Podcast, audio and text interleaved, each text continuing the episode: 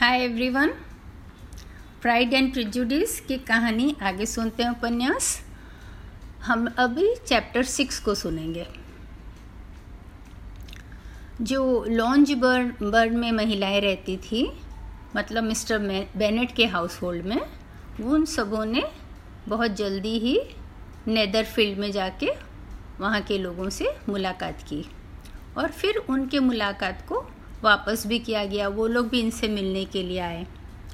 जो miss Janet थी, सबसे बड़ी वाली, जेन मतलब उनका जो बहुत ही खुशनुमा मन भावन मैनर्स थे, वो उनको दोनों बहनें, बिंगली, बिंगले की जो दोनों बहनें थी, एक शादीशुदा, मिसेस हर्स्ट, और एक कुंवारी, मिस बिंगले, उन दोनों को वो बहुत अच्छी लग रही लग रही। उनके मन में उनकी साख बढ़ती गई। लेकिन उनकी मम्मी उन्हें बिल्कुल असहनीय लगती थी, मिसेस बेनट और जेन एंड एलिजाबेथ की छोटी बहनें भी उन्हें बिल्कुल नहीं पसंद थी कि वो बिल्कुल बात करने लायक भी नहीं हैं। लेकिन वो दोनों बड़ी बहनों से मिलके उन्हें अच्छा लगता था और उन्होंने अपनी बातों में ये व्यक्त किया कि मुझे और आप लोगों से मिलने की इच्छा होती है। जेन को ये जो उन लोगों का ध्यान मिल रहा था, उससे, उसे बहुत अच्छा लग रहा था। खुशी हो रही थी। और, लेकिन एलिजाबेथ को उन लोगों का जो ये व्यवहार है सबके प्रति, वो उसे लग रहा था जैसे कि वो वो दोनों बहनें अब इसके परिवार में एलिजाबेथ के परिवार के सब सदस्यों का मज़ाक बना रही हैं इंक्लूडिंग जेन के लिए भी उसे लग रहा था। उसे वो दोनों बहनें अच्छी नहीं लगी एलिजाबेथ को। हालाँकि उन, वो जो जेन से अच्छा व्यवहार करती थी बहुत काइंडनेस के साथ, उसको एलिजाबेथ समझती थी कि शायद उनके भाई को जो उस जेन की इतनी प्रशंसा करता है, मिस्टर बिंगले जो उसकी जेन की इतनी प्रशंसा करते हैं, उसका प्रभाव है कि वो दोनों जेन से इतने अच्छे से पेश आती हैं। लेकिन ये बात बहुत स्पष्ट रूप से साबित हो रहा था, मालूम पड़ रहा था, प्रत्यक्ष हो रहा था कि जब भी वो दोनों मिलते हैं जेन और मिस्टर बिंगले तो वो उसकी बहुत प्रशंसा करते हैं। और ये जो प्रशंसा मिलती है उसको उससे जेन जो है बहुत प्रभावित हो रही है और उनके तरफ़ झुक रही है। शायद वो जल्दी ही उनसे प्यार करने लगेगी। लेकिन एलिजाबाद को इस बात की मन में खुशी थी कि जेन जो है अपने भावनाओं को अपने तक सीमित रखने में बहुत सक्षम है और उसका बहुत संयम है अपने ऊपर और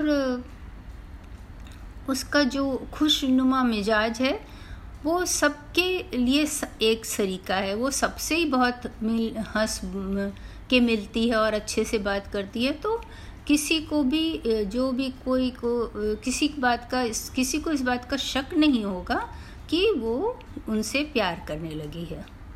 और उसने इस बात का ज़िक्र अपनी फ्रेंड मिस लुकास यानी चार्लोट से किया।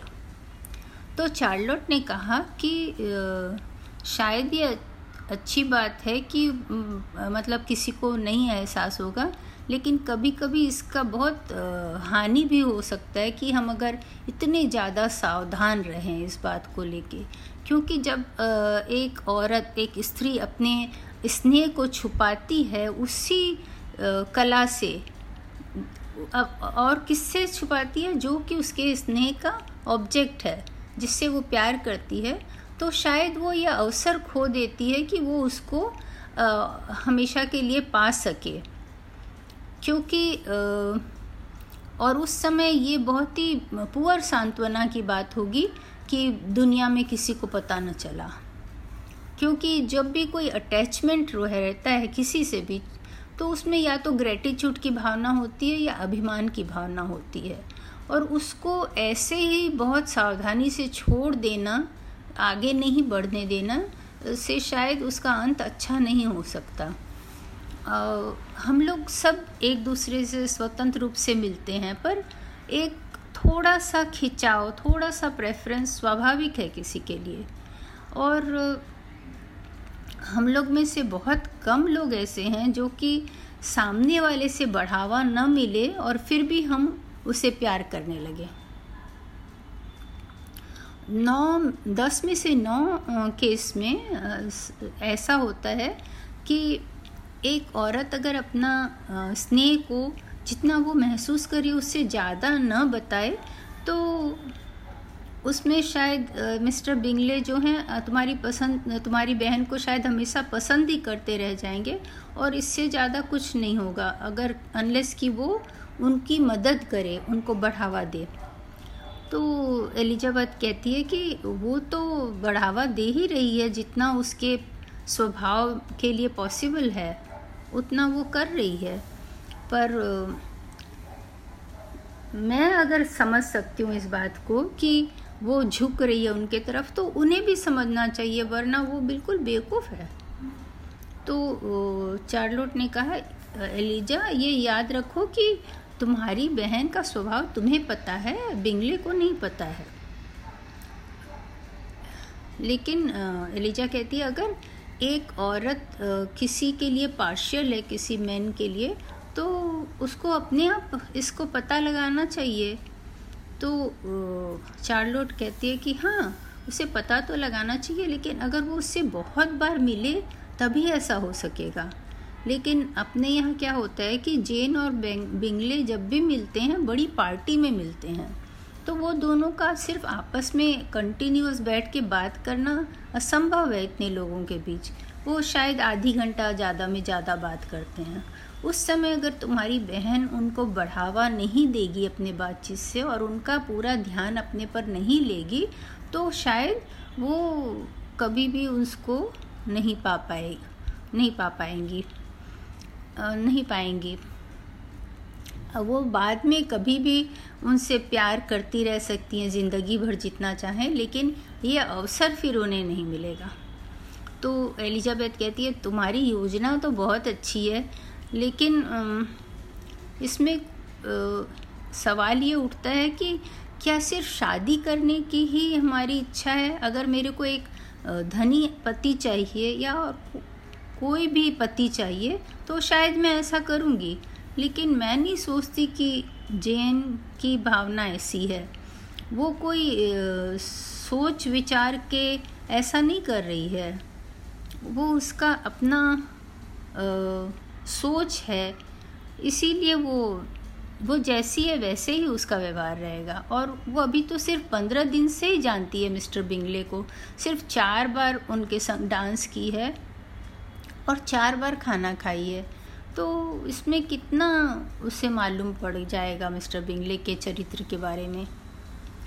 तो चार्लोट कहती है हाँ तुम्हारी बातों से ये समझ में आता है कि चार दिन में क्या मालूम पड़ेगा, पर तुम्हारी बहन ने सिर्फ़ उनके साथ खाना नहीं खाया है। उन, तब तो उससे खाली यही मालूम पड़ता है कि भाई उनको भूख ज़्यादा लगती है कि कम। लेकिन वो चार शाम उनके साथ गुजारी है और चार शाम काफ़ी होते हैं। तो एलिजाबेथ कहती है कि हाँ चार शाम गुजारा है तो इसीलिए उन लोग को ये पता चल गया कि उन दोनों को वो 21 पत्ते का रमी खेलना ज़्यादा अच्छा लगता है मोनोपोली खेलने से। और किसी आपसी चरित्र के बारे में ऐसा कुछ दोनों को पता चला, एक दूसरे के बारे में ऐसा मुझे नहीं लगता है। तो चार्लोट कहती है कि भाई मैं जेन को अपने हृदय से उसकी बहुत सुख की कामना करती हूँ और सफलता की कामना करती हूँ। अगर जेन की कल शादी हो जाती है उससे तो भी मैं सोचती हूँ कि उसके जीवन में खुश रहने का उतना ही चांस है।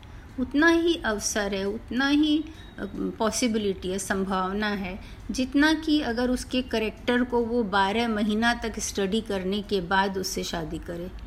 क्योंकि मैं ऐसा सोचती हूँ कि हैप्पीनेस खुशी जो है शादी में, वो मैटर ऑफ़ चांस है अवसर की बात है। अगर दोनों लोगों का एक जैसा ही स्वभाव हो तो भी बाद में दोनों का स्वभाव पसंद अलग अलग हो जाता है। और उनके वो, उन, वो बहुत सारी चीज़ों में जिसमें पहले उन्हें मज़ा आता था, उससे वो चिढ़ने लगते हैं। तो इसीलिए शायद ये अच्छा है कि एक दूसरे के बारे कमियों के बारे में कम से कम मालूम हो। ताकि जिसको हम अपना लाइफ पार्टनर चुनने वाले हैं। तो एलिजाबेथ कहती है चार्लोट तुम मुझे सिर्फ़ हंसा रही हो। मुझे नहीं लगता है कि तुम सही बात कह रही हो। और मुझे पूरा विश्वास है कि तुम भी समझती हो ये सही नहीं है। क्योंकि तुम ऐसा कभी अपने आप नहीं करोगी जैसा तुमने बताया। और मिस इधर मिस्टर बिंगले को, के, निरीक्षण करने में, उनको ऑब्ज़र्व करने में एलिजाबेथ जो है, इतनी बिज़ी रहती है कि वो उसकी बहन को कितना ध्यान दे रहे हैं कि उसे ये पता ही नहीं चलता है कि किसी और का, उसके उसके फ्रेंड का डार्सी का, बिंगले के फ्रेंड डार्सी का, जो है उसके ऊपर, एलिजाबेथ के ऊपर रुचि होने लगा है। आगे सुनते हैं कि कैसे मिस्टर डार्सी की थिंकिंग में परिवर्तन आ रहा है। पहली बार जब मिस्टर डार्सी उससे असेंबली में मिले एलिजाबेथ थे तो उन्होंने उसे बिल्कुल भी सुंदर नहीं समझा था। जब दूसरी बार भी उसकी ओर देखा उन्होंने तो उसको बिल्कुल बिना किसी प्रशंसा के उसकी ओर देखा उन्होंने। और जब अगली बार मिले तो उसे बहुत आलोचक की नज़र से देखे। पर जब उसने अपने आप को और अपने दोस्त को ये बता दिया कि वो उसके चेहरे पे कोई भी एक सुंदर फीचर नहीं है, तब उनको ऐसा लगने लगा कि उसकी जो आँखें हैं, डार्क आइज़ हैं उसका एक अभिव्यक्ति बहुत खूबसूरत है। उसकी सुंदर, उसकी बुद्धिमानी उसके चेहरे से छलकती है और वो उसकी एक्सप्रेशन उसकी अभिव्यक्ति को बहुत खूबसूरत बना देती है। और उसके बाद वो उन्हें बहुत, ये सोच के उन्हें बड़ा बुरा भी लगा कि वो ऐसा सोच रहे हैं और उसे और भी आलोचना के साथ देखने की कोशिश की उसकी। लेकिन ये देखने का कि उसका जो उसकी जो आकार है, वो भी बहुत परफेक्ट नहीं है। लेकिन फिर भी उन्हें ये सोचना पड़ा कि वो बहुत खुश मिजाज है और बहुत मन भावन है। और हालाँकि उसके मैनर्स जो हैं, उसकी व्यवहार जो है, वो फैशनेबल वर्ल्ड में जैसे व्यवहार चलता है, उस तरह के नहीं हैं। फिर भी उसकी शोखी और उसकी सहजता उन्हें बहुत भाने लगी। लेकिन एलिजाबेथ को इसका जरा भी पता न था। वो तो सिर्फ़ यही जानती थी कि इस युवक को, वो, ये युवक किसी के साथ भी मिलनसार नहीं है और उसने उसके बारे में ये सोचा कि वो इतनी सुंदर नहीं है कि उसके साथ उसका डांस करने की इच्छा हो। अब डार्सी की उसको जानने और अधिक जानने की इच्छा होने लगी। तो जब वो किसी से बात कर रही थी, तब वो जो है, वो उसमें वहाँ जाके उसके साथ बात करने लगे। और यह उस समय की बात है जब मिस, सर विलियम लुकास के घर में एक बड़ी पार्टी असेंबल हुई थी। तो एलिजाबेथ चार्लोट से बोली मुझे समझ नहीं आ रहा है, मिस्टर डार्सी। मेरी बात को सुन के और बीच में आके बात करने लगे जबकि मैं कर्नल फोर्स्टर से बात कर रही थी। इसका क्या मतलब हुआ? तो चार्लोट बोली, ये तो मिस्टर डार्सी बता सकते हैं, इसका क्या मतलब हुआ? तो एलिजाबेथ बोली, कि अगर वो फिर कभी ऐसा करेंगे तो मैं उनको बता दूँगी कि वो क्या कर रहे हैं। क्योंकि वो उनकी आँखें बड़ी व्यंग से भरी हुई हैं। और अगर मैं खुद असिस्ट ना हो जाऊँ तो मैं उनसे डरना शुरू कर दूँगी शायद। और उसके बाद जब वो उनकी तरफ़ आने लगे तो मिस लुकास जो है चार्लोट, उसने इमीडिएटली एलिजाबेथ को कहा कि एलिजाबेथ अभी तुम बोलो क्या बोलना चाहती हो उनको? तो एलिजाबेथ जो है, उसने कहा कि मिस्टर डार्सी, आप क्या सोचते हो? मैंने बहुत अच्छी तरह से अपने आप को अभिव्यक्त किया था ना, जब मैं टीज़ कर रही थी, मस्ती कर रही थी, कर्नल फॉस्टर से कि उन्हें एक बॉल करना चाहिए, मेरिटन में एक डांस प्रोग्राम रखना चाहिए। तो डार्सी ने कहा कि हाँ बिल्कुल, बहुत ज़्यादा एनर्जी के साथ आप कर रहे थे। शायद लेडीज़ को ये सब्जेक्ट में बहुत ज़्यादा एनर्जी आ जाता है। तो एलिजाबेथ ने कहा हाँ आप हमारे लिए थोड़े कठोर हो रहे हो। तो उसके बाद जो है, मिस लुकास ने कहा कि, अब मैं एलिजाबेथ को बोलूँगी कि वो अपना पियानो बजाए और सिंगिंग शुरू करे। तो एलिजाबेथ कहती हैं, तुम बहुत विचित्र फ्रेंड हो मेरी, जो कि किसी के भी सामने मुझे बोलती रहती हो कि मैं प्ले करूँ पियानो और साथ में गाती भी जाऊँ। लेकिन अगर मुझे मेरा थोड़ा घमंड जो है संगीतमय होता तो शायद तुम मेरे लिए बहुत कीमती होती। पर मैं नहीं सोचती हूँ कि जो लोग बहुत अच्छा अच्छे कलाकार कलाकार को सुने हुए हैं, उन्हें मुझे सुनने में कोई मज़ा आएगा? मिस्टर डार्सी की ओर देखते हुए उसने ऐसा कहा। पर फिर भी चार्लोट जो है उसे इंसिस्ट करने लगी, कहने लगी कि नहीं, वो पियानो बजाए और गाए। तो उसने कहा, ठीक है, अच्छी बात है। और उसके बाद वो अपना गाना शुरू कर दिया और पियानो बजाना शुरू कर दी। उसका जो परफॉर्मेंस था जो उसकी कला थी बजाने की और गाने की वो काफ़ी अच्छा था। सबको मज़ा आ रहा था लेकिन हालाँकि वो, वो इतना मास्टरपीस नहीं था वो बहुत बहुत अच्छा नहीं था। वो ठीक था उसे बर्दाश्त किया जा सकता था उसे एंजॉय किया जा सकता था। और एक और दो गाना उसके बजाने के बाद फिर उसकी बहन मैरी जो है वो आके वहाँ बैठ गई और उसने अपना बजाना शुरू किया और गाना हालाँकि उसने अच्छा सीखा था मेरी, पर उसको अपने ऊपर जो अभिमान था, उसके कारण उसके गाने में और उसके बजाने में दोनों में कोई मज़ा नहीं था। कोई इसमें बुद्धि का मिलन नहीं था, कोई इसमें अच्छा टेस्ट नहीं था। पर वो अपनी दोनों छोटी बहनें और लुकास के परिवार के भी छोटे भाई बहनों के उसमें और कुछ आर्मी ऑफिसर्स के साथ में मिलके वो अपना बजाती रही और वो करती रही, भले ही बाकी लोगों को वो पसंद आए या ना आए। अब मिस्टर डार्सी जो है, वो वहीं एक तरफ़ खड़े थे और उन्हें बड़ा बुरा लग रहा था।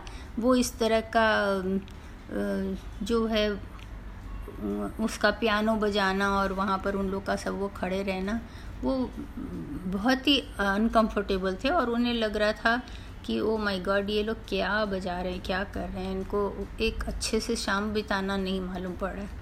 इतने में सर विलियम लुकास जो उन उनके पास में ही थे, उन्होंने उसको देखा नहीं था। तो उन्होंने कहा, सर विलियम लुकास ने, कि कितना सुंदर इन लोगों का आनंद चल रहा है, ये सब युवा लोगों का।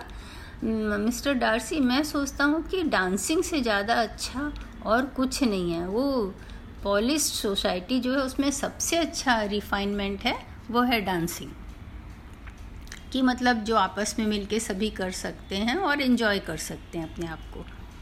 तो डार्सी कहते हैं हाँ सर वो तो बिल्कुल एडवांटेज है कि सब जगह यही फ़ैशन में, हर एक सोसाइटी में, चाहे वो रिफाइंड सोसाइटी हो या बिल्कुल सेवेज मतलब गया गुजरा सोसाइटी हो, ये वो और जोड़ देते हैं. तो मिस्टर सर विलियम थोड़ा हँसते हैं और वो बोलते हैं कि आपके फ्रेंड को तो डांस करना बहुत पसंद है और वो कितना अच्छा डांस करते हैं। फिर उन्होंने देखा कि बिंगले जाके वो ग्रुप में ज्वाइन कर लिए हैं। तो वो बोलते हैं कि आप भी अपने फ्रेंड जैसी बहुत अच्छा डांस करते होंगे। तो वो डार्सी कहते हैं, आपने तो मुझे देखा था मेरिटन में डांस करते हुए। तो उन्होंने कहा हाँ मैंने देखा था और आप सच में बहुत अच्छा डांस करते हैं। आप जहाँ सेंट जेम्स में रहते हैं, वहाँ भी आप डांस करते हैं? तो डार्सी ने कहा, नहीं, मैं कभी डांस नहीं करता हूँ, सर। तो उसने कहा आपको ऐसा नहीं लगता है कि ये बहुत अच्छा कॉम्प्लीमेंट है किसी भी प्लेस में जाके डांस करने के लिए। तो उन्होंने कहा कि नहीं, मुझे कहीं भी जाके डांस करना बिल्कुल नहीं अच्छा लगता है। जब तक मैं अवॉइड कर सकता हूँ अवॉइड करता हूँ और अगर नहीं अवॉइड कर सकता हूँ तो मैं डांस कर लेता हूँ। तो उन्होंने कहा, सर विलियम ने, कि आपका शायद शहर में एक बड़ा घर है। तो मिस्टर डार्सी ने सिर को हिला के उसको स्वीकार किया। तो फिर आ, सर विलियम कहने लगे कि एक बार मैंने भी सोचा था कि शहर जाके मैं वहाँ पे सेटल हो जाऊँ सुपीरियर सोसाइटी में लेकिन फिर मुझे ऐसा लगा कि शायद लंदन की हवा मेरी पत्नी को सूट करेगा कि नहीं करेगा उन्हें जचेगा कि नहीं जचेगा। और उन्होंने सोचा कि इसका कुछ जवाब मिलेगा, लेकिन डार्सी ने इसका कोई जवाब नहीं दिया। और उसी समय एलिजाबेथ उनके बगल से निकली तो उन्होंने तुरंत एलिजाबेथ को बुलाया और कहा कि, मेरी प्रिय एलिजा, तुम क्यों नहीं डांस कर रही हो? यहाँ मिस्टर डार्सी मुझे अलाउ कीजिए, मुझे परमिशन दे, मुझे अनुमति दे कि मैं इस यंग लेडी को आपको बताऊँ कि आप इनके साथ डांस कीजिए। एलिजा के संग ये बहुत ही अच्छी पार्टनर रहेंगे आपकी। और आप इनको कभी मना नहीं कर सकते हैं डांस के लिए, क्योंकि वो इतनी खूबसूरत हैं। और उनका हाथ मिस्टर एलिजाबेथ का हाथ अपने हाथ में लेकर मिस्टर विलियम जो हैं, वो डार्सी की ओर बढ़ाने लगे। डार्सी बिल्कुल सरप्राइज़ हो गए, लेकिन वो उस हाथ को स्वीकार करने के लिए अनविलिंग नहीं थे वो इच्छुक थे। लेकिन तब तक में एलिजाबेथ ने अपना हाथ खींच लिया। और थोड़ा सा आ, मतलब बहुत मिठास से नहीं बल्कि थोड़ा सा असहिष्णुता से वो बोली कि इंडीड सर हाँ मेरी कोई भी इच्छा नहीं है डांस करने की। मैं आपसे रिक्वेस्ट करती हूँ कि आ, मैं यहाँ से इसलिए नहीं गई थी आप ये मत समझे कि मैं यहाँ से इसलिए गई थी कि मुझे एक डांस के लिए पार्टनर चाहिए। तो मिस्टर डार्सी ने बहुत अच्छी तरह से उनसे कहा, एलिजाबेथ से कि आप मेरे साथ डांस करें, लेकिन एलिजाबेथ ने बिल्कुल मना कर दिया। मिस्टर सर विलियम लुकास ने काफ़ी कोशिश की कि एलिजाबेथ उनकी बात मान ले। उन्होंने कहा, तुम इतना अच्छा डांस करती हो और देखो, मिस्टर डार्सी तुम्हारे संग डांस करना चाहते हैं, पर क्यों क्यों क्यों नहीं करना चाहेंगे? इतने सुंदर पार्टनर के संग कोई भी डांस करना चाहेगा और मुझे कितना खुशी मिलेगा तुम्हें डांस करते हुए देखकर। पर एलिजाबेथ ने कहा कि, मिस्टर डार्सी बहुत नम्र हैं, लेकिन मैं डांस नहीं करना चाहती हूँ। और वो वहाँ से चली गई। इतने में मिस बिंगले जो हैं, वो डार्सी के पास पहुँची और उन्होंने कहा कि मैं सोच सकती हूँ कि तुम क्या सोच रहे हो, आप क्या सोच रहे हो? तो मैंने तो डार्सी ने कहा कि मैं नहीं सोचता, आपको पता होगा।